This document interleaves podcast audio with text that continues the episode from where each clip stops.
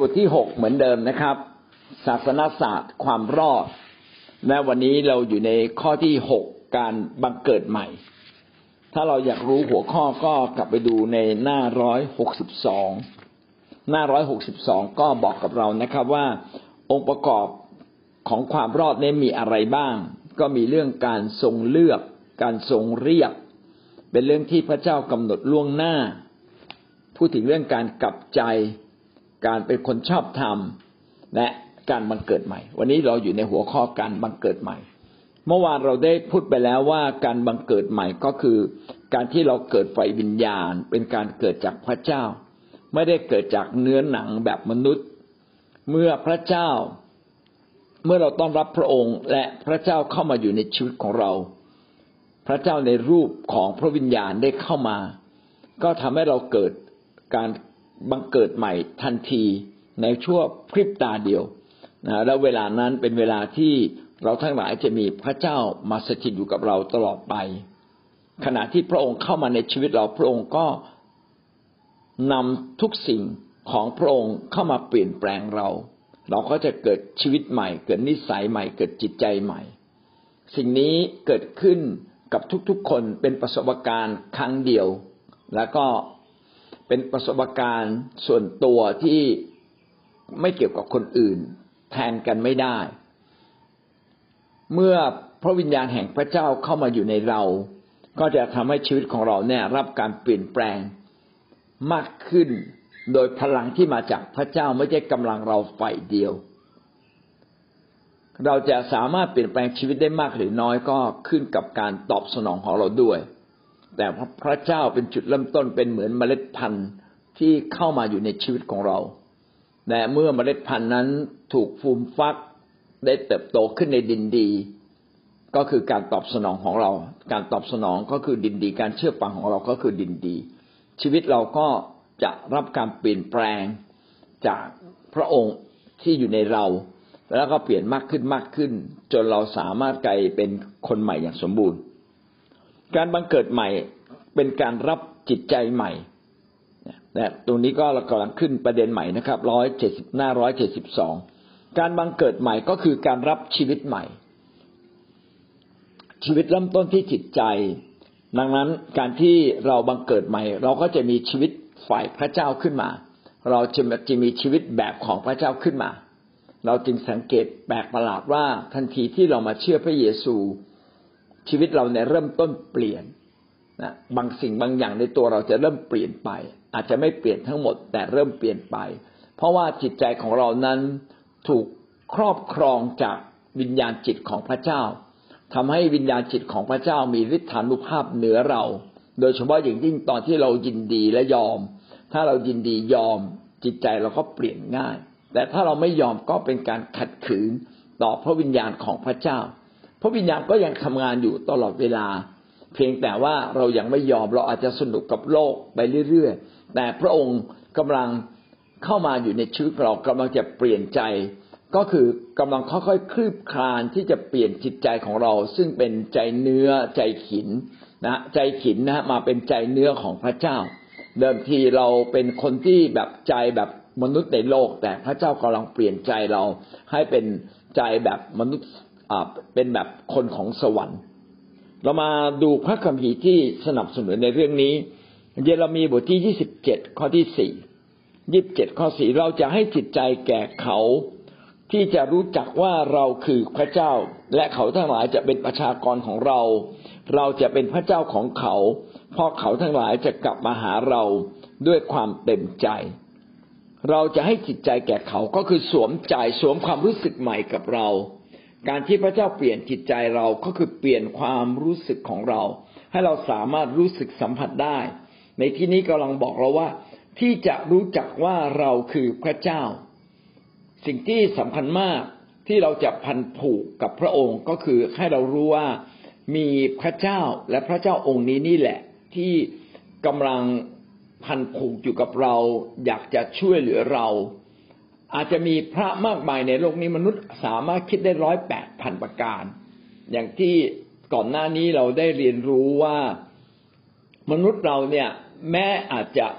พอจะรู้รู้ได้ลาดเราเราว่าในโลกนี้น่าจะมีพระเจ้า แต่ก็มีมนุษย์น้อยคนที่จะมาถึงพระเจ้า เพราะว่ามนุษย์นั้นพอเห็นบางสิ่งที่ยิ่งใหญ่ ซึ่งสะท้อนพระเจ้าก็กลับไปนับถือสิ่งเหล่านั้น ไปนับถือสิ่งที่พระเจ้าทรงสร้าง เหนือกว่าพระเจ้าผู้ทรงสร้าง เพราะว่าพระเจ้าผู้ทรงสร้างนั้นมองไม่เห็น แต่มนุษย์ก็ไปนับถือสิ่งอื่น ๆนะครับ ในสิ่งที่พระเจ้าสร้างไว้ หรือทุกวันนี้ก็จะมีความเชื่อแปลกๆนะครับ ที่จะทำให้มนุษย์เนี่ยออกทางพระเจ้าไป เช่น เชื่อวิทยาศาสตร์ แต่ไม่เชื่อพระเจ้านะครับ เชื่อ บาปบุญคุณโทษแต่ไม่เชื่อพระเจ้า คือจะเห็นว่าการที่มนุษย์จะมารู้จักพระเจ้า แท้เป็นเรื่องที่สำคัญมาก ๆเลยและพระเจ้าบอกว่าพระองค์จะสวมใจใหม่ให้กับเรา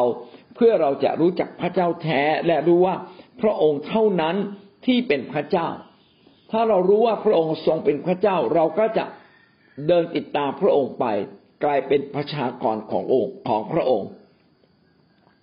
พระเจ้าจึงบอกว่าสิ่งที่สำคัญมากคือมีใจใหม่ที่ยอมรับพระองค์ พระองค์นั้นทรงเป็นพระเจ้าและกลับมาหาพระองค์ด้วยความเต็มใจ และเดินกับพระองค์ด้วยความจริงใจ พระคัมภีร์อีกข้อหนึ่งคือเอเสเคียนบทที่สิบเอ็ดข้อสิบเก้าเอเสเคียนบทสิบเอ็ดข้อสิบเก้ากล่าวว่า เราจะให้จิตใจเดียวแก่เจ้า เราจะให้จิตใจเดียวแก่เขา และเราจะบรรจุจิตวิญญาณใหม่ไว้ในเขา และเราจะนำใจขินออกไปเสียจากใจเนื้อของเขา และจะให้ใจเนื้อแก่เขา ในที่นี้ได้พูดถึงคำว่าจิตใจแล้วก็จิตวิญญาณ เราจะให้จิตใจเดียวแก่เขา คือมนุษย์เรามักจะมีสองใจ หลายใจนะครับ รักนั่นก็รักนี้นะครับ แต่สุดท้ายพอเรารักสิ่งหนึ่งมากกว่าอีกสิ่งหนึ่ง ก็จะรักนายข้างหนึ่ง แล้วก็ปฏิเสธนายข้างหนึ่งไป แต่พระเจ้านั้นอยากให้เรามีใจเดียว คือมีใจเดียวที่พันผูกกับพระเจ้า ขอให้เรามีใจเดียวพันผูกกับพระเจ้า พระเจ้าจะบรรจุจิตวิญญาณใหม่ไว้ในเรา ลึกกว่าจิตใจก็คือจิตวิญญาณ จิตวิญญาณนั้นคือชีวิตแท้ของมวลมนุษย์ มนุษย์ทุกคนจะมีจิตใจ จิตใจก็คืออารมณ์ความรู้สึกการตัดสินใจ การที่เราตัดสินใจมีอารมณ์ความรู้สึกมีความรู้เนี่ยคือจิตใจนะครับ แต่จิตวิญญาณ จิตวิญญาณเนี่ยคือสิ่งที่ควบคุมจิตใจอีกทีหนึ่ง ถ้าเราอยากให้ใจเรามีความสุข พี่น้องจิตวิญญาณของเราต้องใกล้ชิดพระเจ้า เมื่อจิตวิญญาณเราใกล้ชิดพระเจ้า ใจจะมีความสุขเองความรื่นรม ความสุขจะตามมา แต่ถ้าเราหมกมัวควบคุมที่จิตใจควบคุมอารมณ์ ควบคุมการตัดสินใจของเรา แต่เราไม่ควบคุมที่วิญญาณจิต ถ้าเราไม่ควบคุมวิญญาณจิต อารมณ์เราก็พาเราไปกระเลิดเลยนะครับ เราก็บอก เอ๊ะทำไมผม ผมรู้สึกไม่ชอบเลย ผมไม่อยากอธิษฐานนะแต่จริง ๆแล้วอะ อารมณ์ไม่ใช่ความจริงแท้ ความจริงแท้ที่มีพลังที่สุดคือจิตวิญญาณ อารมณ์เป็นผลพลอยได้ จากการตัดสินใจของเราอีกทีหนึ่งนะครับความคิดความรู้สึกทั้งสิ้นนะครับ มาจากมาจากจิตวิญญาณอีกทีหนึ่ง คือหมายความว่าจิตวิญญาณเนี่ยคือมอเตอร์ใหญ่นะครับ ส่วนจิตใจ ความรู้ความรู้สึก การตัดสินใจใดๆทั้งปวงเนี่ยนะครับ เป็นผลจากมอเตอร์ที่มันทำงาน เป็นเป็นผลจากมอเตอร์ เช่น มอเตอร์ วิ่งแล้วมีเสียงกึ่งกลางกึ่งกลางนี่สมมุตินะนะเอเอเอเสียงกึ่งกลางกึ่งกลางเนี่ยมาจากมอเตอร์นะครับ แต่เราไปควบคุมเสียง เราจริงๆ ถ้าจะให้สำเร็จต้องไปควบคุมที่มอเตอร์เนี่ยนี่คือความล้ำลึกแห่งพระเจ้าว่า พระเจ้าจะให้จิตวิญญาณใหม่กับเรา คือหมายความว่า จิตวิญญาณมนุษย์เนี่ย เดิมทีไม่มีพระเจ้า ไม่มีพระเจ้าก็ดำเนินตามใจตัวเอง ตัวเองเป็นใหญ่ จิตวิญญาณที่เอาตัวเองเป็นใหญ่แต่เมื่อเรามีพระเจ้า พระเจ้าจะเข้ามาแข่งกับไอ้ตัวตนของเรานี่แหละนะครับ พอเรายอมจำนน จิตวิญญาณฝ่ายพระเจ้า ก็เหนือกว่าจิตวิญญาณฝ่ายเรา เรายอมเราเคยคิดผิดเราเปลี่ยนใหม่ เราเคยมีทัศนคติที่ผิดผิดแล้วยินตัดมันทิ้งนะครับ ตัดมันทิ้งตึ้งนะใจที่หมกมุ่นกับสิ่งต่าง ๆ ที่ผิดๆแล้วตัดทิ้งตัดทิ้งตัดทิ้งนะพอตัดทิ้งปั๊บอำนาจแห่งพระเจ้าก็มีอำนาจเข้ามาในตัวเรามากขึ้นมากขึ้น การมีจิตวิญญาณใหม่จึงเป็นสิ่งที่สำคัญ และจิตวิญญาณใหม่นี่มาจากไหน มาจากการที่เรามาสัมพันธ์กับพระเจ้า เราต้องรับการเติมน้ำมันจากพระเจ้าทุกวัน นี่คือจิตวิญญาณใหม่ของเรา คนที่ใกล้ชิดพระเจ้า ด้วยการพูดภาษาแปลกๆด้วยการนมัสการพระเจ้านะครับ จึงเป็นคนที่ได้เปรียบมากกว่าคนทั่วๆไปนะครับ เพราะว่าจิตวิญญาณของเขาสัมผัสกับฤทธานุภาพแห่งพระเจ้า ทำให้จิตวิญญาณเขาเปลี่ยน พระเจ้าเป็นผู้เดียวที่สามารถลงลึกถึงจิตวิญญาณ ผีก็สามารถลงลึกถึงจิตวิญญาณถ้าเรายอมใครก็ตามที่จิตวิญญาณนั้นเป็นของผีพี่น้องจะสังเกตเลยพูดเท่าไหร่ด้วยมีเหตุผลเท่าไหร่เขาก็รับเราไม่ได้นะคนติดยาเสพติดเนี่ย เหมือนกับว่าเหมือนกับนะครับ จิตวิญญาณของเขาเนี่ย ถูกยาเสพติดครอบงำแล้ว ดังนั้น เขาจึงตีพ่อตีแม่ได้ เขาจึงโกหกได้หน้าตาเฉยเลย เออนะเขาจึงโกงเขาแบบ ทั้งทั้งที่ไม่ควรโกงเลยทำร้ายคนอื่นฆ่าคนอื่น เพราะว่าจิตวิญญาณข้างในมันตายแข็งกระด้างต่อต่อพระเจ้าแหละพระคัมภีร์จึงใช้คำว่าใจหินกับใจเนื้อนะใจแข็งกระด้างเป็นเหมือนหิน ที่ไม่ยอมรับรู้สิ่งใหม่ ไม่ยอมรับพระเจ้าปฏิเสธ พระองค์อคติซะแล้ว นะอะไรก็ตามที่เราอคติเนี่ย สุดท้ายมันกลายเป็นความแข็งกระด้าง แข็งกระด้าง อคติก็คือคิดผิดจากทางของพระเจ้า ถ้าเราคิดถูกแล้วเรามั่นคงแบบนี้เขาไม่เรียกว่าใจแข็งกระด้างเขาเรียกว่าใจเนื้อหรือใจฝ่ายพระเจ้า วันนี้หลายคนที่เป็นคนที่เด็ดเดี่ยว ก็เป็นคนที่ก็ดีนะครับ คนเด็ดเด็ดเดี่ยวเป็นคนที่มีคุณสมบัติที่ดี แต่เราต้องเด็ดเดี่ยวในทางของพระเจ้า ถ้าเราเด็ดเดี่ยวในทางผิด อันนี้เป็นรากลึกที่ไม่ถูกต้องต้องรีบแก้ไขที่วิญญาณจิตของเรา ถ้าเราแก้ไขที่วิญญาณจิต ชีวิตเราก็จะเริ่มต้นเปลี่ยนใหม่ การที่เราจะเปลี่ยนใจเราก็ต้องเปลี่ยนสิ่งแวดล้อมก็คือ การที่เราไม่อยู่ในสิ่งแวดล้อมอที่ไม่ดีพูดง่ายๆว่าเราควรจะมาอยู่ในสิ่งแวดล้อมที่ดีที่สุด และเมื่อเราอยู่ในสิ่งแวดล้อมที่ดีที่สุดเนี่ยเราก็จะมีโอกาสทำให้จิตวิญญาณของเรารับการเปลี่ยนใหม่เช่น เรามาอยู่ในกลุ่มของคนที่ชอบอธิษฐาน เราก็จะเป็นนักอธิษฐาน เรามาอยู่ในกลุ่มของคนที่ชอบนมัสการพระเจ้า เราก็สัมผัสพระเจ้าทำอะไรก็ได้นะครับ มีสิ่งแวดล้อมแบบไหนก็ได้ ที่ทำให้จิตวิญญาณของเรามาพบกับพระเจ้า และรับวิญญาณจิตของพระเจ้าเข้ามา เพราะวจนะของพระเจ้าเป็นความจริง เป็นความถูกต้อง เราจึงต้องให้พระวจนะของพระเจ้ามาสอดส่องชีวิตของเราเสมอ พระองค์นั้นจะเปลี่ยนใจอันแข็งกระด้าง ซึ่งเป็นใจหินให้เป็นใจเนื้อ แสดงว่าไม่ได้มาจากการอ่านพระวจนะนะครับ แสดงว่าไม่ได้มาจากการที่เราพยายามทำเอง แต่พระเจ้าเป็นผู้ทำพระเจ้าเป็นผู้ทำคือเป็นหลักเป็นจุดเริ่มต้น การมาพบกับพระเจ้า การมีพระเจ้าจึงเป็นจุดเริ่มต้นที่สำคัญที่สุด ที่วิญญาณจิตของเรานั้นจะพบกับพลังอำนาจแห่งพระเจ้า ถ้าจะเปรียบก็เหมือนกับเรามีโทรศัพท์มือถือ แล้วเราก็ไปชาร์จแบตนะครับ เสียบไฟไฟก็วิ่งเข้ามานะแต่ถ้าเราไม่เสียบนะครับ โทรศัพท์มือถือ ก็คือจิตวิญญาณเรา จิตวิญญาณเราดีพร้อมทุกอย่างเลย แต่เราไม่เสียบกับพระเจ้า เราไปเสียบกับมาร มารก็ใช้จิตวิญญาณนี้นะครับ ออกไปทางผิดผิดหมดเลย และหวังว่าเราจะยินดีให้พระเจ้าบรรจุจิตวิญญาณใหม่ไว้ในชีวิตของเรา และพระสัญญาของพระเจ้าบอกว่าพระองค์จะบรรจุจิตวิญญาณใหม่ให้กับเรา ในยุคเอ็นทีคือยุคพระคัมภีร์ใหม่นี้ เป็นยุคที่พระคริสต์มาเอง พระเจ้ามาเองในรูปของมนุษย์ และพระเจ้ามาเองในรูปของพระวิญญาณที่มาอยู่กับเรา และพระเจ้ามาเองโดยการเทฤทธิ์เดชของพระเจ้ามาอยู่เหนือเราอย่างมีพลังอันยิ่งใหญ่ มีพลังอันมากมายนี่ก็เป็นยุคใหม่นะครับทำให้คนเนี่ยมาพบกับพระเจ้าง่าย และพระเจ้าก็เข้ามากระทำกิจอยู่ในจิตวิญญาณของเขาทำให้จิตวิญญาณเขาเปลี่ยนจิตใจก็เปลี่ยนชีวิตก็เปลี่ยนไปหมด นี่คือคำสัญญา พยากรณ์ของเอเสเคียบทที่สิบเอ็ดข้อสิบเก้าซึ่งมาเป็นจริงในสมัยพระเยซู เอเสเคียบทที่สามสิบหกข้อยี่สิบหกสามสิบหกข้อยี่สิบหกเราจะให้ใจใหม่แก่เจ้า เราจะบรรจุจิตวิญญาณใหม่ไว้ในเจ้า เราจะทำใจเราจะนำใจขินออกไปเสียจากใจเนื้อของเจ้า และจะให้ใจเนื้อแก่เจ้า อันนี้เป็นข้อความเดียวกันกับ แบบของอิสยาเอเสเคียบทที่สิบเอ็ดข้อสิบเก้าที่เราอ่านเมื่อตะกี้นี้ เราจะให้ใจใหม่นะใจใหม่ก็คือใจแบบของพระเจ้า ซึ่งแตกต่างจากใจเดิม ใจเดิมของเราเป็นใจแบบมนุษย์ใจแบบคนในโลก รักโลกนะครับดำเนินชีวิตแบบคนในโลก แต่พระเจ้าจะให้ใจใหม่แก่เรานะครับ เป็นใจที่รักพระเจ้าเป็นใจที่ปรารถนาที่จะเปลี่ยนแปลงชีวิตเป็นเหมือนพระองค์ เราจะบรรจุจิตวิญญาณใหม่ไว้ในเจ้า ก็คือพระเจ้าจะบรรจุ พระวิญญาณบริสุทธิ์ไว้ในใจเรา ไว้ที่จิตวิญญาณเราทำให้จิตวิญญาณเรารับการเปลี่ยนใหม่ เราจะนำใจขินออกไปเสียจากใจเนื้อของเจ้า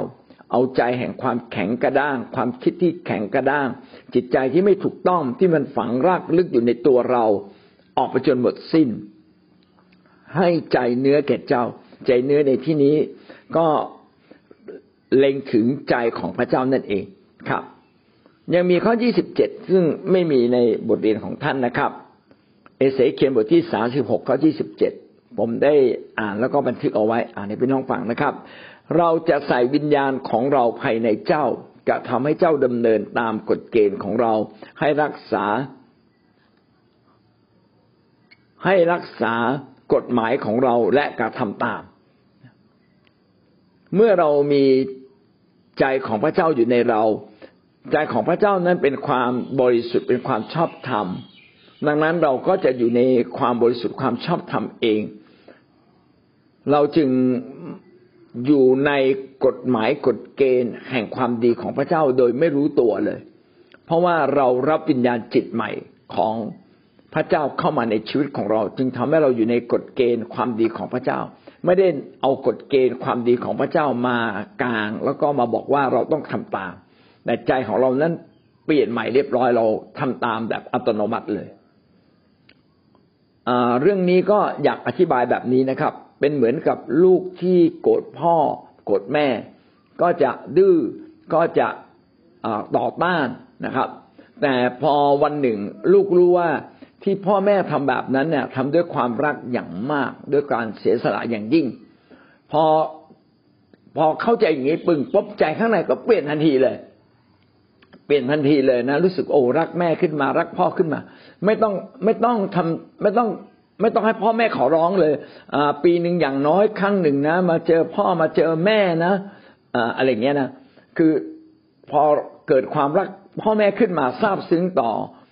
ความดีของพ่อแม่ขึ้นมาก็รู้สึกอยากจะไปหาพ่อแม่เองเห็นไหมฮะว่าแทนที่จะเอากฎเกณฑ์มาบังคับว่าปีหนึ่งต้องมาหาพ่อแม่หนึ่งครั้งสองครั้ง แต่เป็นความรู้สึกว่า อืม เมื่อไหร่จะได้ไปนะนะครับ เห็นแล้วมันมันแตกต่างกัน เมื่อใจข้างในเปลี่ยน พฤติกรรมก็เปลี่ยนนะครับ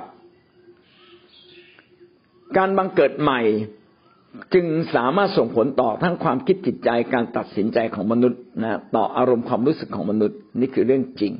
เมื่อเราบังเกิดใหม่แล้วก็ถูกบรรจุจิตใจใหม่เข้ามามันบรรจุวิญญาณจิตใหม่เข้ามาในชีวิตเรา ก็จะ ทำให้เรามีผลต่อความคิดจิตใจและการตัดสินใจของเรา แต่ทั้งหมดทั้งสิ้นจะมากจะเกิดขึ้นมากหรือน้อยก็ขึ้นกับอะไรนะครับนะพี่น้องทราบฮะก็ขึ้นกับการตอบสนอง ขึ้นกับการเชื่อฟังของเรา ที่เราจะฟังเสียงในใจของเสียงในใจที่มาจากพระเจ้า มันจะมีสองเสียงในชีวิตเรานะครับแล้วเสียงในใจที่มาจากพระเจ้าเสียงในใจที่มาจากตัวตนคนเก่าของเรา จริงๆมีสามเสียง อีกเสียงหนึ่งคือเสียงของมารนะฮะมีสามเสียงมีเสียงพระเจ้าเสียงเราเองเสียงของมารนะเราจะฟังเสียงใครอะนะแต่เมื่อเราอยู่ในทางพระเจ้า ฝึกฟังเสียงพระเจ้าเรื่อยๆวันหนึ่ง เราก็จะกลายเป็นคนที่อยากฟังเสียงพระเจ้า และอยากทำตามเสียงของพระเจ้า โคโลสีบทที่สามข้อที่สิบโคโลสีโคโลสีบทที่สามข้อสิบและได้สวมวิสัยมนุษย์ใหม่ที่กำลัง สร้างขึ้นใหม่ตามพระฉายตามพระฉายของพระองค์ผู้ทรงสร้างให้รู้จักพระเจ้า พระคัมภีร์ตรงนี้บอกว่าเมื่อเรามาบังเกิดใหม่แล้ว เราจะสวมวิสัยมนุษย์ใหม่ มีวิสัยมนุษย์แบบเก่า และวิสัยมนุษย์แบบใหม่ แบบเก่าก็คือการดำเนินชีวิตตามใจตัวเราเอง ตามโลกนี้ตามเนื้อหนัง ตามความอยากของเนื้อหนัง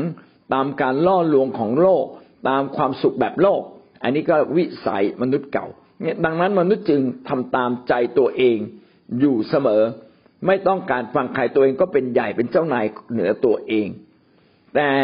เมื่อเราบังเกิดใหม่ พระเจ้าจะสวมวิสัยมนุษย์ใหม่ สวมโดยอะไรล่ะ สวมโดยพระองค์สวมวิญญาณจิตแบบของพระเจ้าไว้ในเรา เมื่อพระเจ้าสวมวิญญาณจิตแบบของพระเจ้าไว้ในเรานิสัยของเราก็จะเริ่มเปลี่ยนใหม่ กลายเป็นมนุษย์แบบใหม่ คือมนุษย์ที่มีพระเจ้า มนุษย์ที่ยำเกรงพระเจ้า ที่กำลังทรงสร้างขึ้นใหม่ตามพระฉายของพระองค์ผู้ทรงสร้าง เมื่อเราดำเนินตามวิสัยมนุษย์ใหม่ ชีวิตของเราก็จะถูกสร้างขึ้นใหม่ จิตใจก็จะถูกสร้างขึ้นใหม่ ตามพระลักษณะของพระเจ้า ตามพระฉายก็คือตาม พระลักษณะของพระเจ้า ผู้ทรงสร้างมนุษย์ มนุษย์เราถูกสร้างตามพระลักษณะของพระเจ้านะทั้งร่างกายจิตใจจิตวิญญาณ แต่เมื่อมนุษย์อยู่ในบาป เราลืมพระเจ้าเราไม่รู้จักพระเจ้า เราห่างไกลพระเจ้าไป เราอยู่กับมารซะแล้วนะครับ มารก็ทำให้เรานั้นกลายเป็นคนแบบมารไปสุดท้ายพระเจ้าอยากพาเรากลับมาให้รู้จักกับพระองค์ การรู้จักกับพระองค์เป็นจุดเริ่มต้นในการเปลี่ยนแปลงชีวิตของเรา การรู้จักพระองค์ทำให้พระองค์สามารถที่จะมีออกฤทธิ์ในชีวิตของเรามากยิ่งขึ้น การรู้จักการสัมพันธ์กับพระองค์ทำให้พระเจ้ากระทำกิจอยู่ในชีวิตเราได้มากขึ้นมากขึ้น มีละครเรื่องหนึ่งแล้วเขาเปรียบแบบนี้นะครับ เรื่องเรื่องเรื่องพระเจ้ากับละครอันนี้ก็คือว่าครั้งหนึ่งเนี่ยมีลูกของพระราชา ซึ่งเกิดในวัง แต่ว่าวันหนึ่ง พ่อแม่พระราชากับพระเมหสีก็เดินทาง แล้วก็เกิดการป้นกันขึ้นมานะครับ ก็พาเด็กน้อย ซึ่งเพิ่งบังเกิดใหม่เนี่ยนะเพิ่งเกิดใหม่เนี่ยนะครับ ไปเลี้ยงแทนที่จะเลี้ยงในในพระราชวังก็ไปเลี้ยงแบบคนในป่านะครับ ไปเลี้ยงแบบคนในป่าปรากฏว่าเด็กคนเนี้ย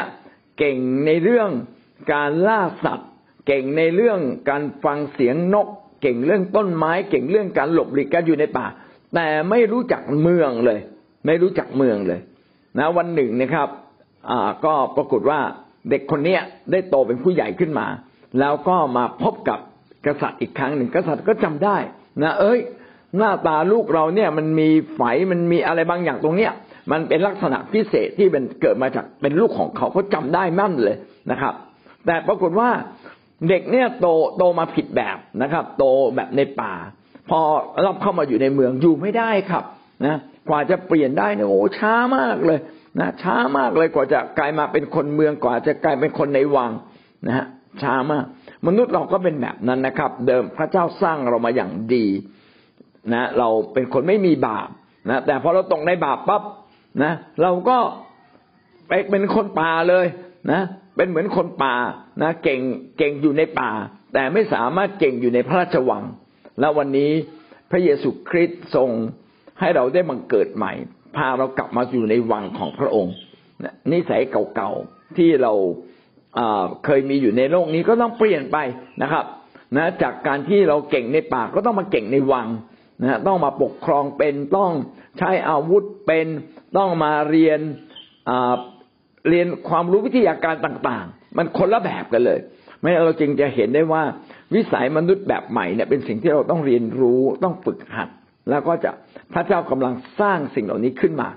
เมื่อเราอยู่ในสิ่งแวดล้อมที่ดีของพระเจ้าชีวิตเราก็เปลี่ยนไปที่สำคัญที่สุดก็คือกลับมาสัมพันธ์สนิทกับพระเจ้าคำว่ารู้จักพระเจ้า ก็คล้ายๆกับข้อพระคัมภีร์นะฮะอันที่เราได้กล่าวมาก่อนหน้านี้ใช่ไหมฮะ ในเยเรมีบทที่ยี่สิบสี่ข้อเจ็ดเราจะให้จิตใจแก่เจ้าที่จะรู้จักว่าเราคือพระเจ้า คือไม่เพียงแต่รู้จักแต่ต้องกลับมาสัมพันธ์สนิทอยู่กับพระองค์ นั่นแหละคือจุดเริ่มต้นของการที่เราจะมีชีวิตใหม่อย่างสมบูรณ์หนึ่งโครินโตบทที่สองข้อสิบสี่หนึ่งโครินโตบทที่สองข้อสิบสี่แต่มนุษย์ธรรมดาจะรับสิ่งเหล่านั้น ซึ่งเป็นของพระวิญญาณแห่งพระเจ้าไม่ได้ เพราะเขาเห็นว่าเป็นสิ่งโง่เขลาและเขาไม่สามารถเข้าใจได้ เพราะว่าจะเข้าใจสิ่งเหล่านั้นได้ ก็ต้องสังเกตด้วยวิญญาณ มนุษย์ธรรมดาก็คือมนุษย์คนบาปมนุษย์คนบาปเนี่ยจะเข้าใจเรื่องฝ่ายวิญญาณของพระเจ้าเนี่ยไม่ได้ นอกจากเรามีพระวิญญาณของพระเจ้าอยู่ในเรา เราก็จะเริ่มกลายเป็นคนฝ่ายวิญญาณของพระเจ้า เมื่อเราเข้าใจ เมื่อเราเป็นคนฝ่ายวิญญาณของพระเจ้าเราจึงจะเข้าใจว่าสิ่งที่พระเจ้าจัดเตรียมให้กับเรานั้นเป็นสิ่งที่ดีจริง ๆ แผนการของพระเจ้านั้นไม่ใช่เพื่อทุกขภาพ แต่เพื่อสวัสดิภาพเพื่อสิ่งดีในชีวิตของเรา การที่เรามาเป็นคริสเตียนและดำเนินชีวิตคริสเตียนกับพระเจ้าเป็นสิ่งดีเลิศในชีวิตของเรา แต่ถ้าเราเป็นคนฝ่ายโลก เราจะไม่เข้าใจเลยว่า ทำไมต้องไปโบสถ์ทำไมต้องรับใช้ทำไมต้องยอมจำนนต่อต่อพระเจ้าทำไมต้องเชื่อฟังผู้นำทำไมทำไม เราจะมีคำถามเยอะมาก ถ้าเรายังเป็นคนฝ่ายโลกอยู่เป็นมนุษย์ธรรมดาอยู่ เราจึงต้องเรียนรู้ว่าแท้จริงพระเจ้ามีแผนการที่ดีเลิศ และพระเจ้าใช้คิดจักรของพระองค์ ใช้ผู้นำนะครับ มาช่วยเราทำให้เราเติบโตกับพระเจ้าเพื่อเราจะดำเนินชีวิตถูกต้องกับพระเจ้าอย่างดีที่สุดงั้นเราจึงต้องกลับมาเป็นคนฝ่ายพระเจ้าคนฝ่ายวิญญาณ เมื่อเราเป็นคนฝ่ายวิญญาณ เราก็จะเข้าใจจุดประสงค์ของพระเจ้าฝ่ายวิญญาณ และก็จะสามารถสังเกตได้ว่าอะไรคือสิ่งที่ถูกต้องอะไรคือสิ่งที่ผิดนะครับ ฟิลิปปีบทที่สองข้อสิบสาม การบังเกิดใหม่ทำให้เราเกิดอะไรขึ้นครับ เพราะว่าพระเจ้าจะทรงเป็นผู้กระทำกิจอยู่ภายในท่าน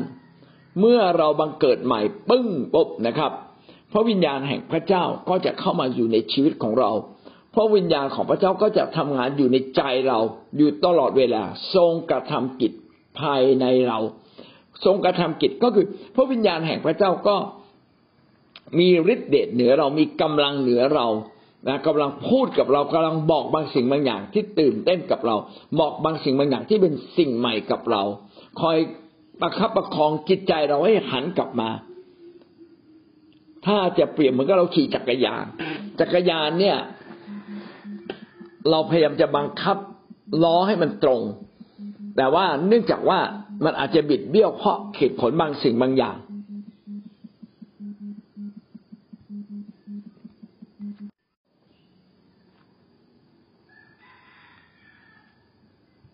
ครับ ขอโทษนะทีกี้มีโทรศัพท์เข้ามาครับอาเมนครับ เราต่อนะครับ เพราะว่าพระเจ้าทรงเป็นผู้กระทำกิจอยู่ภายในท่าน ให้ท่านมีใจปรารถนา ทั้งให้ประพฤติชอบพระทัยของพระองค์ ก็คือพระเจ้านั้นทรงโปรดให้เรานั้นรับการเปลี่ยนใหม่ทำให้เราดำเนินชีวิตแบบใหม่ เป็นที่ พอพระทัยของพระเจ้า พระเจ้าเป็นผู้ที่ทำในใจเราสองโครินธ์บทที่ห้าข้อที่สิบเจ็ดนะครับเหตุฉะนั้นถ้าผู้ใดอยู่ในพระคริสต์ผู้นั้นก็เป็นคนที่ถูกสร้างใหม่แล้ว สิ่งสารพัดเก่าๆก็ล่วงไปนี่แน่กลายเป็นสิ่งใหม่ทั้งนั้น เมื่อเราอยู่ในพระเจ้าชีวิตเราก็จะถูกเปลี่ยนใหม่ไป ไม่เหมือนเดิมนะครับ เราจะถูกสร้างใหม่ ผู้ใดอยู่ในพระคริสต์ก็คือเมื่อเราบังเกิดใหม่ เราก็อยู่ในพระเจ้า อยู่ในพระเยซูคริสต์พระเยซูคริสต์ทำกิจอยู่ในเราอาเมนนะครับ ต่อไปนะครับ เอเฟซัสบทที่สองข้อที่สิบเพราะว่าเราเป็นฝีพระหัตถ์ของพระองค์ที่ทรงสร้างขึ้นในพระเยซูคริสต์เพื่อให้ประกอบการดี ซึ่งพระเจ้าได้ทรงดำริไว้ล่วงหน้าให้เรากระทำเราเป็นฝีพระหัตถ์ของพระเจ้า เมื่อเรามาเชื่อในพระเจ้าพระเจ้าทำกิจในเรา พระเจ้าพยายามสร้างเราใหม่ ดังนั้นการที่เราเป็นคนดีขึ้นมาจึงเป็นเพราะฝีพระหัตถ์ของพระเจ้า ที่ทรงสร้างขึ้นในพระเยซูคริสต์คือสร้างตามแบบของพระเยซู พระเจ้ากำลังสร้างชีวิตเราตามแบบของพระเยซู เพื่อประกอบการดีเอาเราก็มาวัดตัวเรา ทุกวันนี้เรายังทำในสิ่งที่ดีอยู่ไหมประกอบการดีเราทำดีอยู่ไหมถ้าเรายังไม่ได้ทำดี แสดงว่าชีวิตเรายังไม่ได้ถูกสร้างจากพระเจ้าจริง ๆ แต่เราเริ่มทำดีอ่าแสดงว่า เนี่ยเรากลายเป็นฝีพระหัตถ์ของพระเจ้าพระเจ้ากำลังสร้างเราพระเจ้ากำลังเปลี่ยนแปลงชีวิตของเรานะครับ ซึ่งพระเจ้าได้ทรงดำริไว้ล่วงหน้าเพื่อให้เรากระทำคำว่าทรงดำริไว้ล่วงหน้ากำลังสิ่งนี้บอกเราว่า การที่มนุษย์เราเนี่ยมาเชื่อพระเยซู แล้วถูกสร้างเป็นคนใหม่ อันนี้เป็นแผนการของพระเจ้ามาตั้งแต่แรกเริ่มก่อนที่เราจะ กลับมาเป็นก่อนก่อนที่เราจะมาเป็นคริสเตียนด้วยซ้ำไป มีแผนการพระเจ้าสำหรับคนทั้งโลกเลยว่า อยากพาคนทั้งโลกกลับมาอยู่ในทางของพระองค์สองเทสโลนิกาบทที่สามข้อห้าขอพระเป็นเจ้าทรงนำใจของท่านทั้งหลาย ให้เข้าถึงความรักของพระเจ้า และถึงความมั่นคงของพระคริสต์นำใจ พระเจ้าอยากสร้างใจเราใหม่ จนกระทั่งใจของเราเนี่ยเข้ามารู้จักกับความรักของพระเจ้า จนเราสามารถแปลเปลี่ยนใจที่ไม่มีความรัก จนกระทั่งเป็นใจที่มีความรักของพระเจ้า และถึงความมั่นคงของพระคริสต์คือการที่เราเปลี่ยนใหม่ ถ้าเรายังอ่อนแออยู่ มันก็ยังกลับไปกลับมาอ่าเดี๋ยว เดี๋ยวอยากเป็นคนดี โอ้ฮาเลลูยาสักพักหนึ่งก็ ไม่เอาดีกว่า ไปทางเดิมดีกว่า กลับไปกลับมาพี่น้องจะเห็นว่ากว่ามนุษย์อย่างเราเนี่ยจะมาถึงความมั่นคงก็ใช้เวลา อยู่ที่การตัดสินใจ อยู่ที่เราเลือกทางเดินชีวิต ถ้าเราเลือกทางเดินชีวิตที่ไม่สามารถมาถูกสร้างในคิดจักร การเติบโตก็ยากมากเลย เราจึงต้องเลือกทางเดินชีวิตที่เรามาอยู่ในคิดจักรที่เราถูกสร้างชีวิตถูกเปลี่ยนชีวิต นะคิดจักแต่ละที่ก็เปรียบเหมือนโรงเรียนนะโรงเรียนก็มีโรงเรียนที่ถนัดสอนบางอย่าง ไม่ถนัดสอนในบางเรื่อง ขึ้นกับคุณครูขึ้นกับผู้อำนวยการ คิดจักก็เช่นเดียวกันพี่น้องเราจึงต้องพยายามไปอยู่ในคิดจักที่ชื่อเสียงดีที่สุดนะครับ เพื่อจะถูกสร้างชีวิตเราจริง ๆ อย่ามองแค่ภายนอกนะครับ บางคนก็เลือกผิดนะครับว่า เออดีนะไปอยู่โบสถ์ตรงนี้เขาให้เรากินเหล้าได้ การกินเหล้ามันก็ผิดตั้งแต่ต้นอยู่แล้ว เพราะว่าเราจะคุมความคิดเราไม่ได้ แต่เขาจะแยกแยะไม่ออกนะครับ จึงเป็นเรื่องที่ลำบากใจมากเลย ในการจะทำให้เด็กเล็ก ๆ คนหนึ่ง เด็กเล็ก ๆ ฝ่ายวิญญาณจะตัดสินใจได้ว่าสิ่งใดถูกสิ่งใดผิด กว่าคนคนหนึ่งจะมั่นคงในทางพระคริสต์จริงจึงต้องใช้เวลามากพอสมควรนะครับ ผู้เลี้ยงที่ดีจึงเป็นสิ่งที่สำคัญอย่างยิ่งนะครับ อาเมนหนึ่งเปโตรบทที่หนึ่งข้อแปดพระองค์ผู้ที่ท่านทั้งหลายยังไม่ได้เข็น แต่ท่านยังรักพระองค์อยู่ แม้ว่าขณะนี้ท่านยังไม่ได้เข็น แต่ท่านยังเชื่อและชื่นชม ด้วยความยินดีเป็นล้นพ้นเหลือที่จะกล่าวได้ การดำเนินชีวิตกับพระเจ้าเราไม่เห็นพระเจ้านะครับ แต่เราเชื่อในพระเจ้า สิ่งที่เราเข็นนั้นกลับกลายเป็นคิดจักสิ่งที่เราเข็นนั้นกลับกลายเป็นพระคัมภีร์ สิ่งที่เราเข็นนั้นกลับกลายเป็นผู้เลี้ยงที่ดูแลเรา เราจะมองไม่เข็นพระเจ้าเลย แต่อย่างไรก็ตาม เราก็ต้องดูว่าคิดจักของพระเจ้า ผู้เลี้ยงของพระเจ้า พาเราไปถูกทิศไหมถ้าพี่น้องพาเราไปถูกทิศเราตามไปเลย ดังนั้นการที่เราอยู่ในสังคมที่มีแบบอย่างที่ดีให้เราเห็น เป็นสิ่งที่สำคัญ นะเป็นสิ่งที่สำคัญ แต่ก็ไม่ได้หมายความว่ามีผู้นำที่ดีเลิศแล้วคนอื่นๆ จะดีแบบนั้นเสมอไปก็ไม่จำเป็นนะครับ บางครั้งมันยังดีไม่ทัน แต่อย่างน้อยที่สุดหัวสุดต้องดีเมื่อเวลาเราจะเลือกอะไร เราต้องเลือกหัวสุด หัวสุดดีไหมถ้าหัวสุดดีเอาเลยตามเลยนะครับ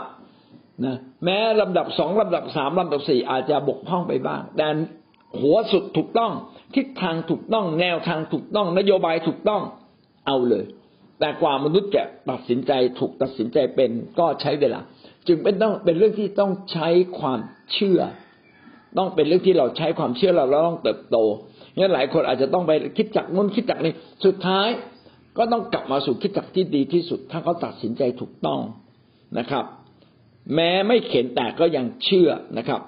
การบังเกิดใหม่จึงเป็นสิ่งสำคัญของคริสเตียน เพราะมนุษย์อยู่ในสภาพของความบาปไม่สามารถเข้ามาสัมผัสพระเจ้าได้นะเราจึงต้องสนใจว่าเมื่อเราเชื่อพระเยซูแล้ว เราจึงต้องรีบไปคิดจักของพระเจ้า และเริ่มรีบอ่านพระคัมภีร์ รีบฟังคำสอนนะครับ เมื่อเราฟังคำสอนที่ถูกต้อง มาอยู่ในคิดจักรที่ดี พี่น้องเราก็จะเติบโต เอเฟซัสบทที่สองข้อที่สาม กล่าวว่าเมื่อก่อนเราทั้งปวงเคยประพฤติเป็นพักพวกกับคนเหล่านั้น ที่ประพฤติตามตัณหาของเนื้อหนัง คือการกระทำความปรารถนาของเนื้อหนัง ความคิดในใจตามสันดานเราจึงเป็นคนควรแก่พระอัจญาเหมือนอย่างคนอื่นเนี่ยพระคัมภีร์นี่ใช้คำไทยๆแรงๆเลยนะครับ ตามสันดานคือแต่ก่อนเนี่ยก่อนที่เรามาเชื่อพระเยซูเราก็ประพฤติแบบไหนอะ ประพฤติแบบ ตามคนในโลกไงตามคนในโลกเราเห็นแบบอย่างไม่ดีเราก็ดำเนินชีวิตตามแบบอย่างไม่ดี กว่าจะรู้ว่าไม่ดี โอ้บางทีชีวิตเราย่ำแย่ไปเลยนะครับประพฤติตามตัณหาของเนื้อหนังคือความอยากของเนื้อหนังทำตามความอยากความคิดของเนื้อหนัง ก็คือการตามจำทำตามใจเราเอง เนื้อหนังคือความอยากความอ่อนแอในส่วนตัวของเรา อันนี้เป็นสิ่งที่สำคัญ เมื่อเรามีพระเจ้า เราจึงต้องเลือกตัดสินใจระหว่างน้ำพระทัยพระเจ้า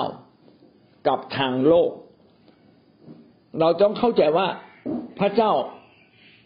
ประสงค์อะไรในชีวิตของเรา เรียกเรามาทำอะไร พระเจ้าอยากให้เราเป็นแบบไหนนะแล้วเราก็เปลี่ยนแปลงชีวิตของเราเรื่อยๆตามแบบของพระเจ้า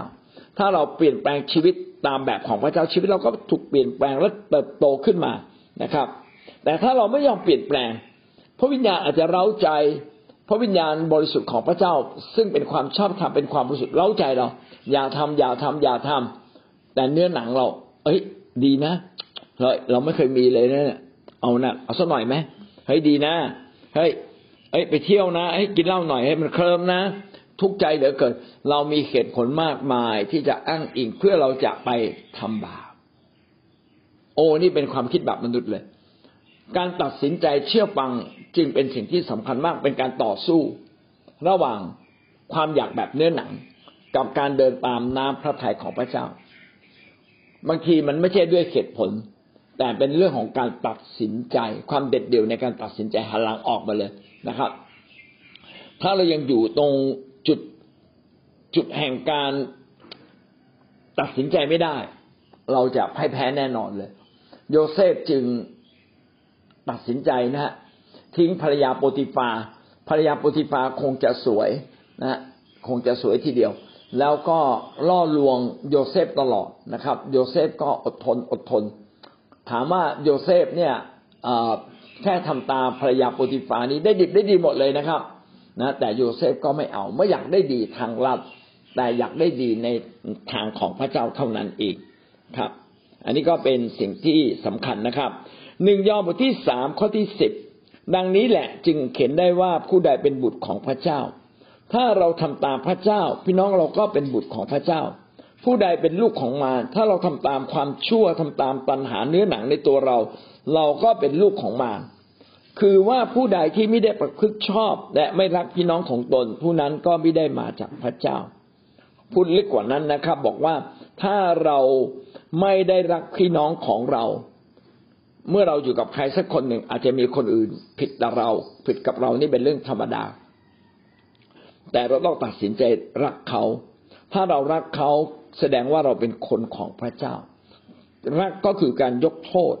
ถ้าเรายกโทษให้แก่เขาเราก็คือคนของพระเจ้า แต่ถ้าเรายังไม่ยอมยกโทษนะครับ ไม่ยอมมาพึ่งในสิ่งที่ถูกต้องพี่น้องเราก็เป็นลูกของมารวันนี้ชีวิตเราอยู่ใน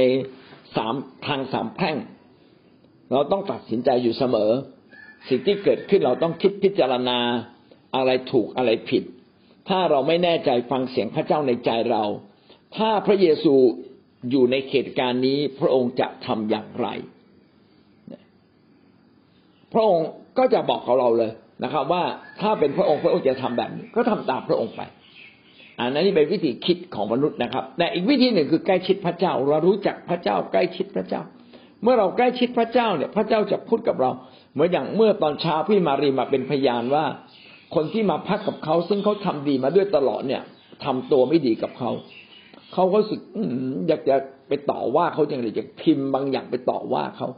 แต่ก็พอนึกขึ้นได้อยากพิมพ์เลยดีกว่า อธิษฐานเผื่อเขาดีกว่านะ การที่พี่มารีคิดขึ้นได้ เพราะว่าพระวิญญาณบริสุทธิ์ดลใจ เมื่อพระ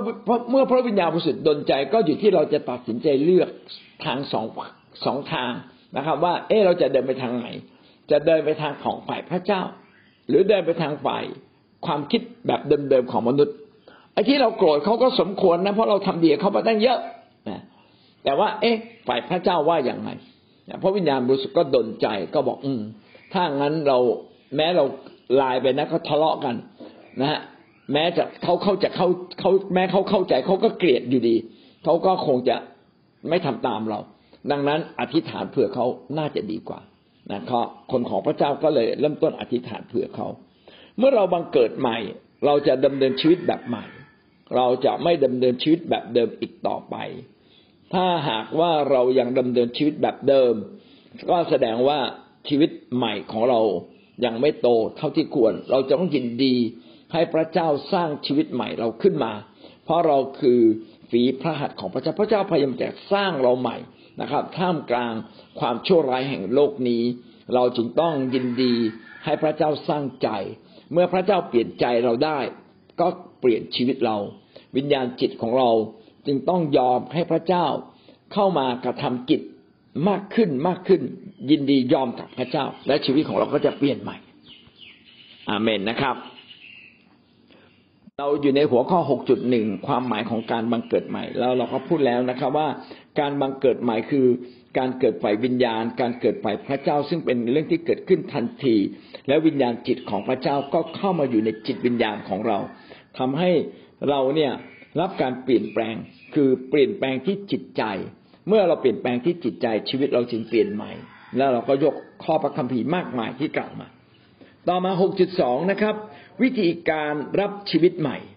การที่เราจะรับการบังเกิดใหม่ รับชีวิตใหม่ นั้นต้องมีอะไรบ้าง เราจึงจะสามารถรับชีวิตใหม่ได้นะครับ เราสามารถรับชีวิตใหม่ได้ โดยวิธีการทั้งหมดสี่วิธีการ วิธีการกอไก่นะครับ รับโดยทางน้ำพระทัยของพระเจ้า เป็นน้ำพระทัยของพระเจ้าครับ ที่อยากเห็นมนุษย์ทุกคนที่อยู่ในบาปนั้นกลับมาอยู่ในทางของพระเจ้า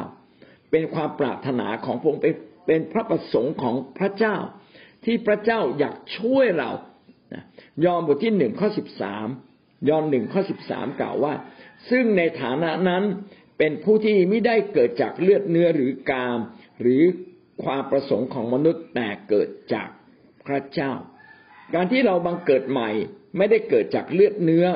ไม่ได้เป็นเนื้อหนังอย่างเราทุกวันนี้หรือเกิดจากกาม คือการอยู่ร่วมกันระหว่างชายและหญิงแล้วก็เกิดการตั้งท้องคลอดลูกออกมา หรือตามความประสงค์ของมนุษย์ การที่เราบังเกิดใหม่ ไม่ใช่ความความประสงค์คือคือความต้องการของมนุษย์เรา หรือเป็นจุดประสงค์ที่เราจะไป แต่ เป็นเรื่องที่พระเจ้านั้นทรงโปรดมีพระประสงค์ ชัดเจนอยากเห็นมนุษย์กลับมา ที่จะมีชีวิตฝ่ายพระเจ้า แต่เกิดจากพระเจ้าก็คือเกิดจากพระประสงค์ของพระเจ้าที่ต้องการให้เราบังเกิดใหม่ฝ่ายวิญญาณ การบังเกิดใหม่ฝ่ายวิญญาณเป็นจุดเริ่มต้นของการมีชีวิตในพระเจ้า ถ้าเราไม่บังเกิดใหม่ เราจะไม่มีทางที่จะมาเป็นคริสเตียนหรือมาเป็นคนฝ่ายพระเจ้าได้เลย ยากอบบทที่หนึ่งข้อสิบแปดได้พูดถึงว่าการบังเกิดใหม่เป็นน้ำพระทัยของพระเจ้าอย่างไรบ้าง และโดยตั้งโดยทรงตั้งพระทัยแล้ว พระองค์ก็ได้ทรงให้เราทั้งหลายบังเกิดโดยสัจจวาทะ เพื่อเราทั้งหลายจะได้เป็นผลแรกแห่งสรรพสิ่ง ซึ่งพระองค์ทรงสร้าง โดยตั้งพระทัยไว้แล้ว แสดงว่าการบังเกิดใหม่เนี่ยเป็นสิ่งที่พระองค์ทรงตั้งใจมาตั้งแต่ต้น อย่างที่เราพูดถึงแผนการแห่งความรอด ว่าแผนการแห่งความรอดมีมาตั้งแต่มนุษย์ก่อนจะมาบังเกิดเสียอีก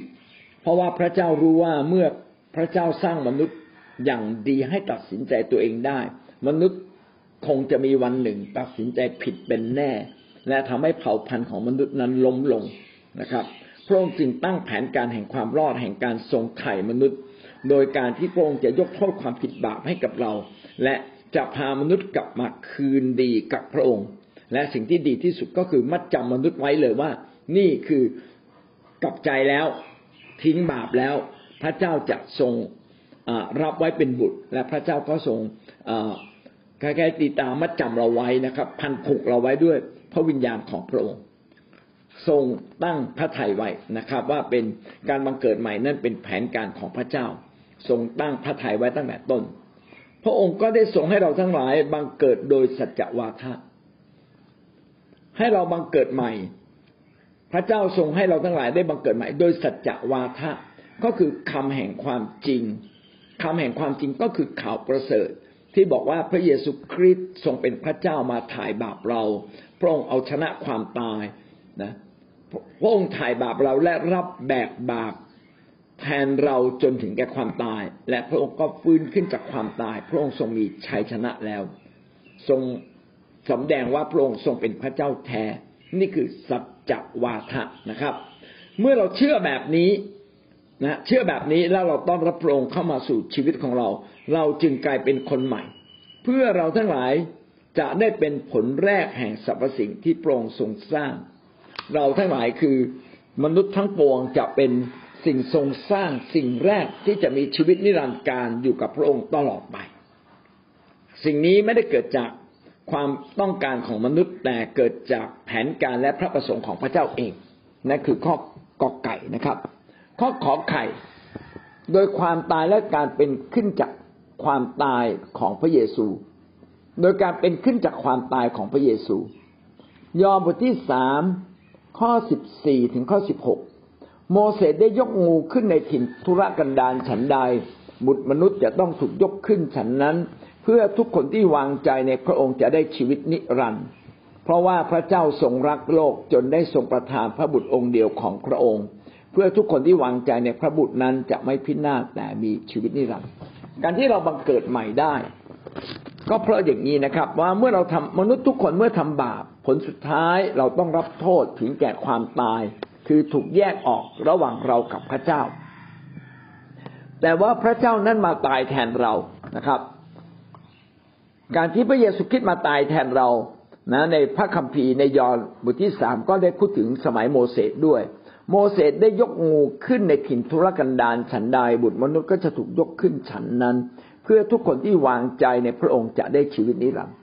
ขออนุญาตเล่าถึงในกรณีที่โมเสสยกงูขึ้นนะครับ คือเมื่อเดินดำเนินชีวิต เมื่อเดินทางอยู่ในถิ่นทุรกันดารคนยิวเนี่ยก็คงจะไปทำบาปหรืออะไรสักอย่างหนึ่ง พระเจ้าก็อนุญาตให้งูแมวเสาเป็นงูพิษมากัดคนอิสราเอลพอกัดแล้วก็ตาย ก็มีคนมาร้องเรียนโมเสสโมเสสได้ยินเสียงพระเจ้าว่าให้ทำแบบนี้แบบนี้ แล้วโมเสสก็ทำตาม โมเสสทำอย่างไรครับ โมเสสก็เอาไม้เท้ามา แล้วก็ทำงูทองสำริดนะครับ ไปเหมือนกับว่า ไปตรึงงูทองสำริดไว้ที่ไม้เท้านั้นนะเมื่อคนเนี่ยถูกงูกัดก็จ้องมองที่งูทองสำริดงูทองสำริดเป็นสื่อเหมือนกับว่าจะมีผู้หนึ่งมาตายแทน มารับความเจ็บปวดแทนนะครับ แทนมนุษย์ เมื่อเรามองที่งูทองสำริดคนในยุคนั้นมองที่งูทองสำริดนะครับ แล้วก็นึกถึงการที่มีผู้หนึ่งมารับโทษแทนคืองูทองสำริดมาตายแทนเราถูกตรึงไว้บนบนไม้เรียบร้อยแล้วนะครับ พอมองปั๊บปรากฏว่า คนเหล่านั้นก็หายดีไม่ตายสิ่งนี้สื่อถึงลึกๆว่า การที่มนุษย์คนหนึ่งเนี่ยจะไม่ตาย ก็เพราะว่ามีผู้อื่นมาตายแทนเรา การที่คนคนหนึ่งฟื้นขึ้นจากความตาย ก็เพราะว่ามีคนอื่นตายแทนเรา เราไม่ต้องตายแล้ว แต่มีสิ่งอื่นมาตายแทนเรานะโมเสสยกงูขึ้นก็คือเอางูไปตึงที่กังตึงที่ไม้นั้น แต่พระเจ้าทรงกดรักโลกนี้ ให้พระเยซูคริสต์มาเป็นเหมือนงูนั้น เป็นเหมือนบุคคลหนึ่งเป็นเหมือนเครื่องบูชา ที่ต้องตาย แล้วก็ตายแทนมนุษย์ เพื่อทุกคนที่เชื่อนะครับ ทุกคนที่วางใจ ก็คือทุกคนที่เชื่อและวางชีวิตไว้ในพระเจ้านะครับ พระองค์ก็จะให้คนนั้นไม่พินาศแต่มีชีวิตนิรันดร์สิ่งนี้กำลังบอกเราว่าการที่เราบังเกิดใหม่ได้ เพราะว่า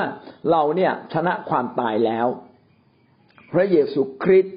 ผู้เป็นเครื่องบูชาสุดท้าย ได้มาตายแทนเราที่กังเขน และทำให้เราไม่ต้องตายอีกต่อไป เราจึงสามารถมีชีวิตขึ้นมาอีกครั้งหนึ่งนะความหมายนี้จึงบอกเราว่า การที่เรามีชีวิตหน่อยนั้นไม่เพียงแต่เป็นน้ำพระทัยเป็นแผนการของพระเจ้า ยังเป็นเพราะว่าพระเยซูคริสต์ได้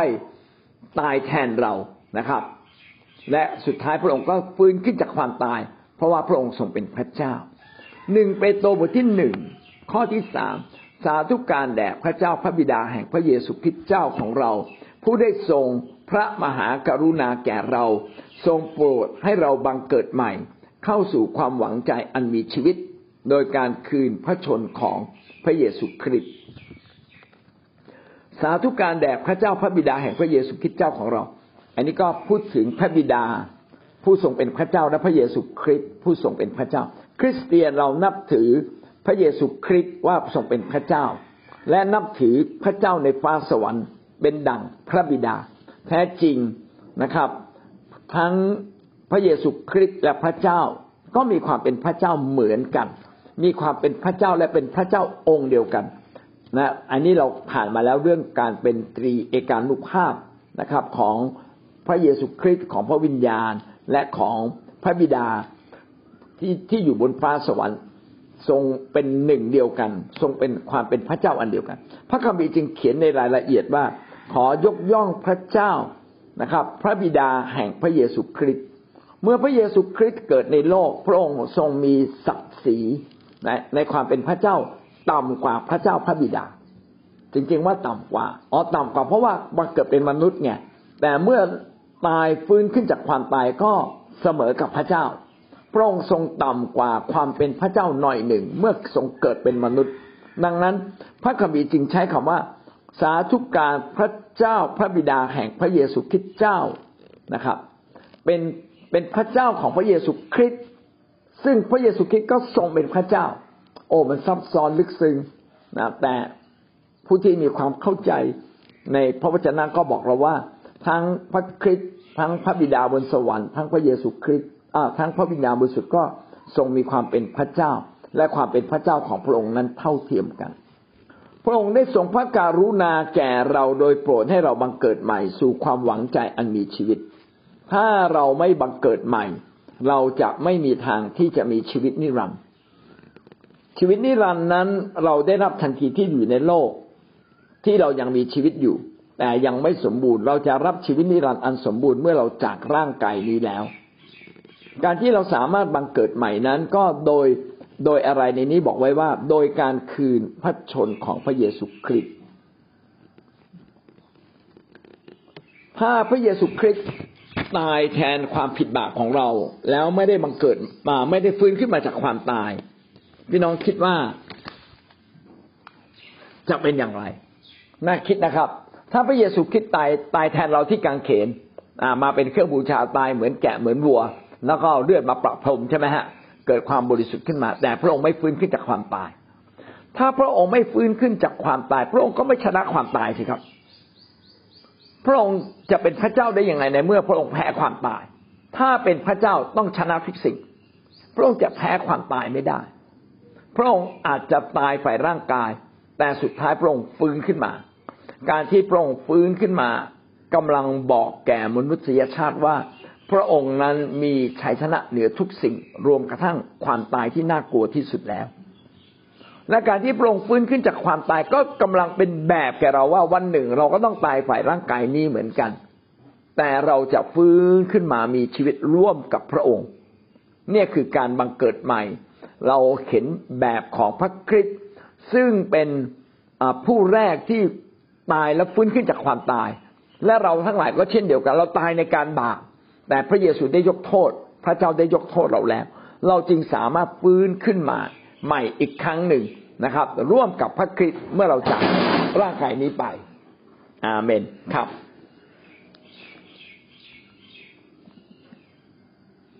ข้อควายกับงองงูคงต้องเป็นพรุ่งนี้นะครับ การที่เราบังเกิดใหม่ เพราะว่าเราได้เข้าใจ เราได้ฟังพระวจนะของพระเจ้าแล้วเราได้ฟังคำสอน เราได้ ฟังข่าวประเสริฐได้ฟังคำเทศนา และก็ที่สำคัญอย่างยิ่งที่เราบังเกิดใหม่ ก็เพราะว่าพระวิญญาณนั้นทรงทำงานอยู่ในชีวิตของเรา อาเมนนะครับ วันนี้เราจบเพียงแค่นี้ วันนี้เราเรียนเรื่องการบังเกิดใหม่ เป็นการรับจิตใจใหม่ รับชีวิตใหม่ จากพระเยซูคริสต์ผู้ทรงเป็นพระเจ้าที่มาอยู่ในเราในรูปของวิญญาณ เข้ามาอยู่ถึงจิตวิญญาณของเราเปลี่ยนแปลงจิตวิญญาณ แล้วเราจะรู้ได้ไงว่าเราบังเกิดใหม่ ก็ดูการกระทำของเรา ถ้าเรากระทำดีและถูกต้อง ยังรักคนให้อภัยคนได้ ก็แสดงว่าเรากำลังเติบโตขึ้นและเป็นคนของพระเจ้าจริง ๆ แต่ถ้ายังไม่ใช่แสดงว่าเรายังเป็นลูกพระเจ้าครึ่งเป็นมารครึ่งหนึ่งนะครับ ต่อมาวิธีการที่ทำให้เราบังเกิดใหม่ เราบังเกิดใหม่ตามนาพระทัยของพระเจ้า ซึ่งเป็นแผนการดั้งเดิมของพระองค์ เราบังเกิดใหม่ เพราะว่าพระเยซูคริสต์นั้นทรงโปรดตายแทนเราและฟื้นขึ้นจากความตายแล้ว และพระองค์ก็เป็นแบบให้กับเราว่า เมื่อเราบังเกิดใหม่ เราจะมีชีวิตในพระเจ้า และวันหนึ่งเราจะชนะความตายไปอยู่ร่วมกับพระเจ้าด้วย นี่ก็คือผลของการบังเกิดใหม่นะครับใหม่คือการการที่ ชีวิตของเราเนี่ยมีชีวิตใหม่ก็คือหมายความว่า โดยตัวตนของเราที่แท้จริงเนี่ยเราเราไม่สามารถเปลี่ยนตัวเองได้เพราะว่าเราเราเป็นคนบาปบางครั้งมันยังมีหลายสิ่งหลายอย่างที่ที่เป็นเป็นลักษณะชีวิตที่มันมันมันไม่ดีพูดง่ายว่ามันไม่ดี แต่วันนี้เมื่อเราเมื่อเราอยู่ในในพระคริสต์พระคริสต์ เระคริสต์ให้ชีวิตใหม่เราการมาเกิดใหม่ถึงทำให้เราเนี่ยรับการเปลี่ยนแปลงชีวิตใหม่นะคะจากพระเจ้าจึงเป็นสิ่งที่กบอยากขอบคุณพระเจ้าว่าสิ่งอัศจรรย์อย่างหนึ่งที่พระเจ้าให้สำหรับมนุษย์คนบาปอย่างเราก็คือ พระเจ้าเปลี่ยนแปลงชีวิตของเราได้ ดูเหมือนว่าเมื่อก่อนเราไม่เชื่อพระเจ้าเราก็พยายามทำหลายสิ่งหลายอย่าง เพื่อชีวิตของเราดีขึ้นเพื่อชีวิตของเราเปลี่ยนแปลงเพื่อชีวิตของเราอีสัยที่ไม่ดีของเราหลายหลายอย่างเนี่ย ก็คือพยายามที่ที่ที่ที่จะเปลี่ยนแปลงไม่ไม่ไม่คือไม่อยากจะอยู่จุดจุดนั้นที่ ทำให้ชีวิตของเราดูเหมือนว่าใครมองเราไม่ดี แต่วันนี้พอเรารู้จักพระเจ้ารู้จักพระพุทธการบังเกิดใหม่ ที่แท้จริงก็คือทำให้เรารู้ว่ามาจากพระเจ้าจริงๆ คือพระเจ้าสวมทับชีวิตของเราเปลี่ยนชีวิตของเราพระวิญญาณบริสุทธิ์พระเจ้าเปลี่ยนแปลงชีวิตของเราเราจึงมีลักษณะชีวิตหลายๆอย่างที่ดีขึ้น แล้วก็ดีขึ้นเรื่อยๆจนทำให้เรารู้ว่าวันหนึ่งเนี่ยเราเราต้องเป็นคนที่สมบูรณ์สมบูรณ์แบบได้เหมือนเหมือนพระองค์แม้ว่าเราจะไม่ไม่ร้อยเปอร์เซ็นต์แต่ว่า แต่นั้นรู้ว่าพระเจ้าก็จะเปลี่ยนเราไปเรื่อยๆเปลี่ยนเราไปเรื่อยๆค่ะเปลี่ยนให้เราเป็นคนที่เป็นเหมือนพระองค์มากขึ้นจนมีชีวิตใหม่ และมีลักษณะชีวิตที่ดีที่ถวายเกียรติแก่พระเจ้าได้ ชัดเจนก็คือว่าการมีชีวิตใหม่ เกิดจากการบังเกิดใหม่ การบังเกิดใหม่คือพระเจ้าใส่เมล็ดพันธุ์ฝ่ายพระเจ้าเข้ามาในชีวิตเรา พระเจ้าใส่เมล็ดพันธุ์แห่งความบริสุทธิ์แห่งความชอบธรรมเข้ามาใน ตัวเรา ก็คือพระเจ้าให้พระวิญญาณเข้ามาอยู่ในชีวิตเราทำให้เราเกิดใหม่ทำให้เรากลายเป็นคนใหม่ ไม่ใช่พันเดิมแต่เป็นพันใหม่นะครับ เป็นพันที่ไม่ตายอีกต่อไป เป็นพันแห่งความชอบธรรมเป็นพันแห่งความบริสุทธิ์นะมีหลายอย่างเกิดขึ้นในตัวเรา เมื่อเราบังเกิดใหม่ที่เกี่ยวกับเนื้อหนังมันมันมีสองส่วนมีมีเนื้อหนังกับฝ่ายวิญญาณ การบังเกิดใหม่เป็นการบังเกิดใหม่ฝ่ายวิญญาณ ไม่ใช่ฝ่ายเนื้อหนัง เราไม่สามารถที่จะเข้าไปในท้องแม่และเกิดใหม่ได้บังเกิดใหม่ฝ่ายวิญญาณ เราบังเกิดใหม่ฝ่ายวิญญาณก็คือมีพระเยซู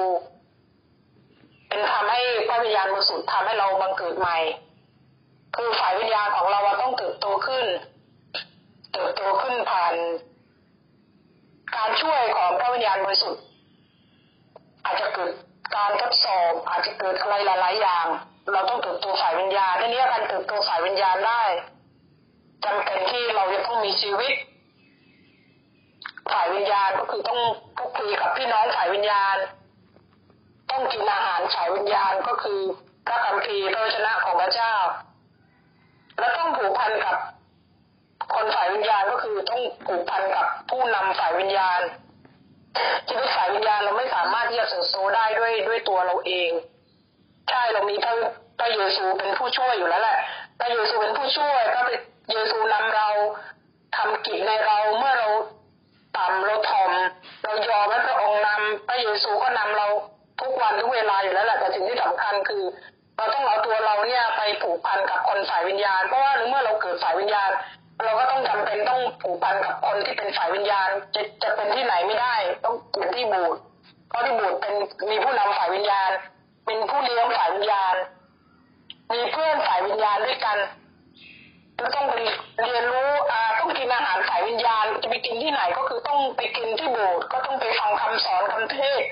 หรืออ่านพระคัมภีร์ส่วนตัวทีนี้ทำให้จิตวิญญาณของเราเนี่ยเติบโตได้ เราก็ต้องพึ่งพาสิ่งเหล่านี้ค่ะ ก็คือการอธิษฐานอธิษฐานก็คือฝ่ายวิญญาณสรรเสริญนมัสการพระเจ้าไอ้นี้ก็เป็นฝ่ายวิญญาณเหมือนกัน แต่ถ้าเราบังเกิดใหม่แล้ว แล้วเราไม่ได้ไปแสวงหาสิ่งเหล่านี้ เราก็จะเป็นเหมือนเด็ก เป็นวิญญาณของเราก็จะลักษณะเหมือนกรงโลก้นต่อก็เป็นลักษณะเหมือนวิญญาณของเราก็จะแค่แกลนวิญญาณของเราก็ไม่เติบโตอันนี้ก็เลยดูถึงจากความเชื่อความเชื่อแต่ละคนทำไมถึงไม่เท่ากันถึงมาที่อาจารย์บอกความเชื่อที่มันไม่เท่ากันเพราะอีกคนหนึ่งติดสนิทกับพระเจ้า อีกคนนึงพึ่งพาพระเจ้า อ่านพระคัมภีร์กับอีกคนหนึ่งมันเกิดใหม่พร้อมกัน แต่อีกคนหนึ่งทำไมวิญญาณเขาไม่ได้เติบโตเพราะ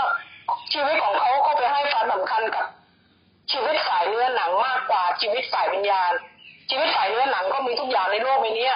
อยากได้อยากมีอะไรแล้วแต่ทุกอย่างนั่นคือชีวิตฝ่ายวิญญาณ แต่จริงๆแล้วถ้าพระเจ้าจะนับในวันสุดท้ายพระเจ้านับฝ่ายวิญญาณพระเจ้าไม่ได้นับฝ่ายเนื้อหนัง เพราะว่าฝ่ายเนื้อหนังนี่จะเป็นศัตรูกับพระวิญญาณในพระคัมภีร์เขาบอกไว้ชัดแล้วว่า ชีวิตฝ่ายวิญญาณกับเนื้อหนังจะเป็นศัตรูกันท่านอยากจะทำสิ่งใดท่านก็จึงทำไม่ได้ที่เราทำไม่ได้เพราะเราทำด้วยเนื้อหนังของเรา ที่เนื้อหนังของเราก็มีเงื่อนไขและมีความจำกัดเยอะแยะมากมายแต่ถ้าเราชีวิตฝ่ายวิญญาณก็คือถึงความเชื่อนะคะสิ่งเหล่านี้มันอาจจะไม่สามารถอธิบายได้หมด แต่มาได้รู้ว่าชีวิตของคนเรามันต้องมีสองสองชีวิตก็คือชีวิตฝ่ายวิญญาณกับชีวิตเนื้อหนัง เราจะให้ชีวิตอันไหนมากกว่า เราก็ต้องดูจากตรงนั้นนะคะจะให้ชีวิตเนื้อหนังมากกว่าก็ทุกอย่างในโลกนี้มีเยอะแยะเลยจะไปเสพอะไรก็มีเต็มไปหมด นั่นแหละค่ะมันเรียกว่าบางเกิดใหม่ก็คือบางเกิดใหม่ฝ่ายวิญญาณมีพระวิญญาณบริสุทธิ์เป็นผู้ช่วย มีพระเยซูพระเยซูเป็นผู้ช่วยออกฤทธิ์และทำกิจในเราเมื่อเรายอมตายกับตัวเก่าอะค่ะแต่ถ้าเรายังไม่ยอมตายกับตัวเก่าเราไม่ตายจากเนื้อหนังพระวิญญาณบริสุทธิ์ก็ไม่สามารถทำงานในชีวิตของเราได้ค่ะอาจารย์นี่คือเข้าสิ่งเข้าใจค่ะ อธิบายได้ดีมาก ๆเลยนะครับ เมื่อเมื่อเราบังเกิดใหม่ก็คือการที่พระเจ้าเข้ามาอยู่ในวิญญาณจิต ของเรา วิญญาณจิตเป็นจุดเริ่มต้นแห่งชีวิตของเรา แล้วก็มีการสู้กันที่วิญญาณจิต ระหว่างไปเนื้อหนังกับไปวิญญาณนะอย่างที่พี่มารีบอกนะก็เกิดขึ้นอยู่ในแวดวงความคิดของเรา ถ้าเราตัดสินใจถูกหันทิศถูก พระวิญญาณบริสุทธิ์ก็มีผลต่อตัวเรามากขึ้นมากขึ้นนะจนสุดท้ายเราก็เป็นคนฝ่ายพระเจ้าอย่างแท้จริง ดังนั้นการบังเกิดใหม่จึงเป็นจุดแค่จุดเริ่มต้น นะเป็นแค่จุดเริ่มต้นจุดเริ่มต้นที่พระคริสต์เริ่มมาทำงานอยู่ในวิญญาณจิตของเรา ถ้าเรายอมชีวิตก็จะค่อยๆเปลี่ยน เหมือนกับเรามีบ้านที่สกปรกแล้วเราก็เอาแม่บ้านคนหนึ่งที่เก่งกาจมากสะอาดสะอ้านเข้ามาค่อยๆทำความสะอาด แต่บ้านนี่มันใหญ่มากเลยทำความสะอาดวันเดียวไม่จบนะปีหนึ่งก็ยังไม่เสร็จเลย ต้องทำไปเรื่อยนะครับ เดี๋ยวเจ้าของบ้านก็ทำสกปรกอีกก็ทำไปเรื่อยทำไปเรื่อยแล้ววิญญาณจิต ที่พระเจ้าวิญญาณจิตของพระเจ้า เข้ามาอยู่ในวิญญาณจิตของเราจึงทำให้ชีวิตเราภายในเปลี่ยน ลึกที่สุดเราเปลี่ยนชีวิตภายนอกเราก็เปลี่ยนตาม แล้วก็การบังเกิดใหม่เป็นจุดเริ่มต้นที่ทำให้ชีวิตเราเปลี่ยนแปลงอาเมนครับ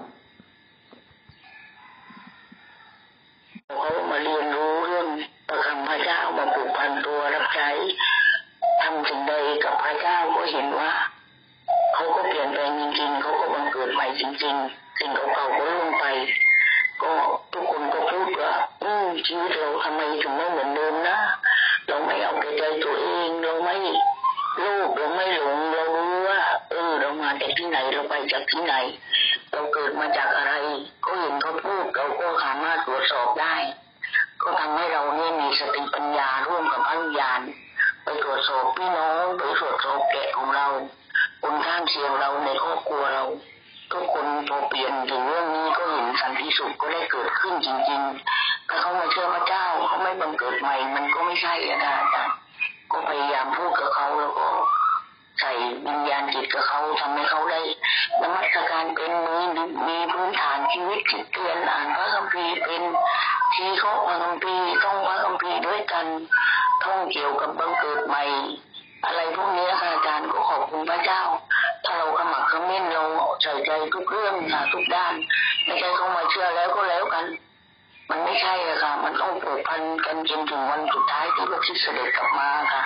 ทำให้เราเติบโตขึ้นด้วย แล้วก็พวกเขาก็บังเกิดใหม่จริง ๆ ด้วยหลายหลายคนเลยค่ะเพื่อก็ตรวจสอบไปเรื่อย